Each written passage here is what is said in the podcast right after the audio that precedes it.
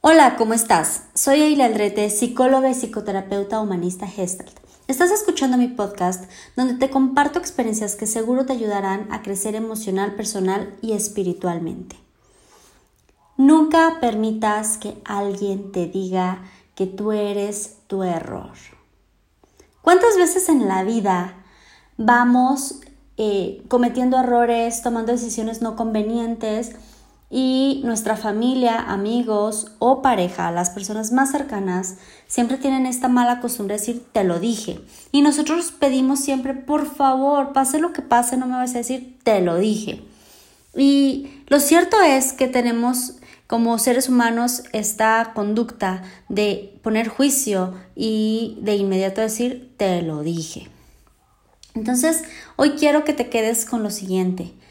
No eres tu error, ni tu error determina quién eres. Entonces, eh, viéndolo así, de esta manera, en que no eres tu error y que no eres ni siquiera las consecuencias, sino viéndolo más bien como el error, como una dirección de la que no debes tomar. Es un recordatorio de no tomar esta dirección o no tomar estas decisiones. Si tú utilizas tu error para decir no vuelvo a hacer las cosas de tal manera o no vuelvo a caer en esta conducta, créeme, estás del otro lado. Es muy importante que te des cuenta que en la vida es em, casi imposible que no cometas un error. Y al contrario, debiéramos verlo como un regalo para no cometer las mismas decisiones o tomar las mismas decisiones. Porque ya sabemos que esas nos llevan al fracaso o nos llevan a una consecuencia no agradable. Entonces, yo quiero animarte a que no permitas que la gente determine que tu personalidad y tú como persona eres aquello que cometiste en el pasado. Y, con esto quiero animarte también a que te des cuenta que realmente tú eres, tú sí eres las veces que has acertado, tú eres las veces que las consecuencias te han llevado a lograr y materializar sueños. Y, más que una plática eh, motivacional, yo quiero hablarte acerca de algo que en mi sillón terapéutico ocurre muy seguido. Las personas se sienten como el peor verdugo, se sienten como su propio eh, acusador y, vamos a ver, estas, estos juicios o esta acusación o el que constantemente estemos recordando los errores eh, no nos permiten crecer ¿Y por qué no nos permiten crecer? ¿Por qué no te va a permitir crecer? Bueno, pues porque los errores eh, normalmente, si no los analizamos, si no nos damos cuenta de para qué hicimos o para qué tomamos determinada decisión, lo único que va a pasar es que tú en lugar de sentirte eh, feliz, empoderado, consciente y en lugar de sentirte como em, lo que decía al principio, como ya tener una guía, te vas a sentir como el fracasado, como que siempre estás perdiendo, siempre estás em, como cometiendo errores. Y la verdad es que no es así. La verdad es que yo quiero invitarte a que reflexiones un poco en esto. Todo lo que haces, lo haces para algo. Y y yo me enfoco siempre mucho en mi terapia, en el para qué, más que en los porqués, sino es más bien como buscar una razón del para qué hice esto. Y cuando descubres el para qué, entonces puedes encontrar mejores maneras de satisfacer o de llegar a lo deseado sin tener que estar eh, poniendo en ti culpas, poniendo en ti juicios y mucho menos determinando que tú eres un error. ¿Ok? Entonces, te quiero platicar algo que pasa, como les decía, muy seguido en mi sillón terapéutico. Eh, típico, ¿no? Las personas me buscan por dos razones. O la vida emocional relacional con la pareja o la vida relacional en el trabajo.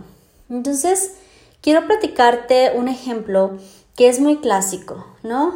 La pareja que termina y llega al consultorio una de las dos partes y la parte que llega al consultorio pues quiere dejar de, de rogar, quiere dejar de buscar, quiere dejar a un lado esta relación e incluso ya es consciente que está teniendo como algún, alguna mm, situación de, de duelo no bien procesado o de abandono y entonces le cuesta trabajo dejar eh, de buscarlo o de buscarla. Entonces, clásico que llegan y, y me dicen, no, es que ya la regué, ya la busqué, ya lo busqué, o me mandan mensajes y me dicen, es que la regué porque salimos y caí otra vez. Y entonces se sienten como eh, los juicios, soy una tonta, no soy valiente, no tengo convicciones fuertes, ¿qué me pasa? Voy a fracasar. Entonces, todos estos miedos, vaya, realmente, pues en lugar de dejarte avanzar, en lugar de, de, dejarte entender por qué vuelves a caer con la pareja que no te hace bien o por qué si ya habías dicho que no, vuelves a caer. Y esto ocurre no nada más en relaciones, ocurre en todas las actividades de la vida, ¿no? Es que hoy no me levanté a hacer ejercicio porque si ya tenía un mes, hoy otra vez vuelvo a caer en conductas que no, que no me gustan, no volví a hacer ejercicio, o porque si ya había comido sano durante unas semanas, de nuevo otra vez no. Entonces, regresando al tema que les comentaba de las relaciones, pues, o en el ejemplo, pues realmente el asunto es que si buscáramos el para qué le hablaste, si buscamos para qué no vas al ejercicio, si buscamos para qué no comes sano, si buscamos cualquiera del para qué de nuestras acciones, encontraríamos que quizá eh, en el ejemplo de la pareja, quizá lo que yo estoy buscando constantemente es una compañía, pero no nada más es una compañía, no nada más, no nada más es no quiero estar solo por estar solo, sino quizá y si te pones a analizar, ok, en la semana lo busqué o la busqué porque mi jefe me, puso un, acta, me regañaron, no salió algo bien en el trabajo o porque falleció alguien de mi familia. O sea, si buscamos realmente, nos daríamos cuenta que el satisfactor no es necesariamente esta pareja mm, o, o, o no la comida o no el ejercicio, sino buscáramos es que lo hice porque necesitaba esto, la compañía. Entonces, puedes bajar un poquito como tu juicio y entonces te das cuenta que no era porque no eres valiente o porque no tienes eh, una, una personalidad fuerte o firme o tu no es no, sino realmente es porque necesitabas la compañía. Y cuando empiezas a hacer esto consciente, entonces lo que vas a buscar la próxima vez es compañía y no a tu ex.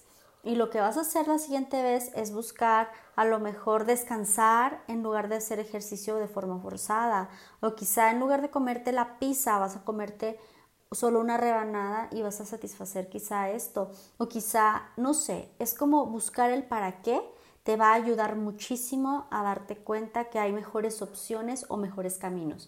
Recuerda cuando empezamos este episodio yo te decía que realmente no eres tu error, sino que el error es un regalo que te da la vida para saber qué camino no elegir.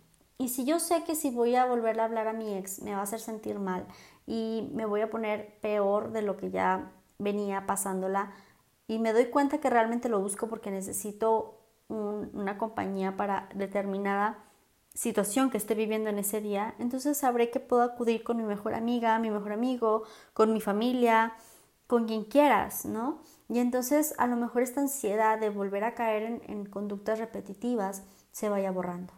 Entonces, de nuevo quiero regresar y decirte que tú no eres tu error. Yo me desenvuelvo en un ambiente donde todos acudimos a una iglesia y aunque yo no me considero una persona religiosa, me doy cuenta que a mi alrededor hay gente que sí lo es. Y, no en mi iglesia, sino en general. Eh, hay gente que habla del pecado y del arrepentimiento sin darse cuenta que pues no va por ahí Eh, a mí me gusta mucho leer la Biblia y en la Biblia dice que Dios manda nuestros pecados, o sea, nuestros errores, al fondo del mar y los olvida. Y, y me gusta porque esto habla de no debemos de tener una condenación, no debemos de tener un juicio sobre nuestros errores. Si el creador de la vida o, o, algo así, si tú lo quieres ver como lo más, lo máximo en la vida, olvida tus errores. ¿Quién eres tú o quién es el que está a tu lado para recordarte tus errores? Nadie. Entonces, descansa, descansa en, en, esta misericordia propia. Tente misericordia, tente gracia. Y tener gracia, tener misericordia significa que perdonas, solucionas y olvidas. Entonces, sé que hay errores que tienen consecuencias que son permanentes y que quizá esa, esa permanencia de esas consecuencias quizá están recordándote cómo la regaste y cómo llegaste a, este, a esta situación. Sin embargo, de nuevo, encuéntrale un propósito, encuéntrale un para qué y encuentra un propósito, ok. Y, esto estoy hablando quizá de, de consecuencias que van a durar toda tu vida, pero busca, busca cómo estas consecuencias de pronto al principio pareciera el castigo o la consecuencia de, de un error y hoy se convierten en una, en una felicidad, en una bendición, se convierten en una, en una forma de, de la vida, incluso como hasta de, de llenarte de felicidad, de inundarte de alegrías. Pero esto solamente lo vas a ver si eres capaz de buscar el propósito y de enmendar y no, y no, y no enjuiciarte. Esto solamente lo vas a ver así cuando elijas verte con amor, cuando elijas verte que sí eres cuando brillas, que sí eres esa persona que toma decisiones asertivas, que no todo el tiempo está fracasando, sino que al contrario, día con día está haciendo cosas para mejor. A mí me impacta mucho y me vas a escuchar quizá en muchos episodios decir esto. Todos hacemos lo mejor que podemos con lo que tenemos. Y esto a mí me impacta porque sí, las veces que sientes que no estás caminando en el mejor camino, date cuenta que eso que estás haciendo en ese momento es lo mejor que puedes hacer con lo que tienes. Y si no te gusta, entonces muévete, y si no te gusta, entonces camina en otra dirección, porque tú eres el responsable, solamente tú eres responsable de saber si puedes o no con las consecuencias de tus acciones. Entonces, por favor recuerda que tú no eres tu error y no permitas que nadie te diga que eres tu error. Recuerda que el error está solo para decirte qué dirección y qué camino no tomar. Pero si lo tomas de nuevo, por favor no te condenes, sino más bien libérate sabiendo que lo haces para algo y encuentra un buen propósito de eso. Te agradezco mucho que me hayas escuchado y espero que este tema te haya liberado de algunas ataduras y de algunos eh, episodios en tu vida donde te sientas atrapado por ti mismo y enjuiciado por ti mismo. Espero logres el perdón propio y puedas caminar y avanzar en lugar de estar atascado donde estás. Y bueno, pues en la siguiente semana continuaremos con el episodio de matrimonios, con esa serie de matrimonios y vamos a estar intercalándolos. Si tienes alguna duda o quieres ponerle cara a esta voz o de plano eh, quieres una cita en terapia, te invito a que me busques en Instagram como sic.eilyaldrete o en la página de Facebook como psicoterapeuta Eili Aldrete. Mucho gusto en conocerte, esperemos que nos escuches la siguiente semana. Hasta luego.